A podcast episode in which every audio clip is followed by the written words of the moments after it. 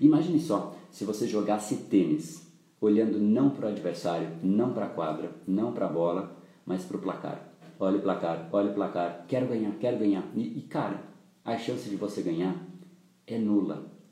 O jogo é o processo. Você só vai conseguir mover aquele placar se você se concentra no processo. Você só vai conseguir dizer que você jogou o tênis se você estava de fato na quadra, focando no processo, melhorando a sua performance, os seus padrões, com um único olhar exclusivo para o processo, para o jogo e não para o objetivo final, que é que naquele placar tenha um número maior de pontos e maior de games e maior de sets seus do que do adversário. Olhar para o placar não faz o jogo e a gente acaba não aprendendo a jogar o jogo da vida. A gente fica olhando para o placar, o placar da conta bancária, o placar da balança com o peso que a gente tem, o placar do cargo que a gente tem, o placar do salário que a gente recebe, o placar de qualquer coisa.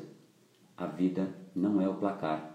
O placar reflete o que é a vida, mas o placar não é a vida. Tire o olho do placar e vai jogar a sua vida. Esse episódio é mais uma edição do Brain Power Drop, uma pequena cápsula de reflexão oferecida além dos episódios regulares. Para aprofundar no assunto de hoje baixar gratuitamente o seu e-book Reprograme Seu Cérebro, entre em reprogrameseucerebro.com.br/ebook.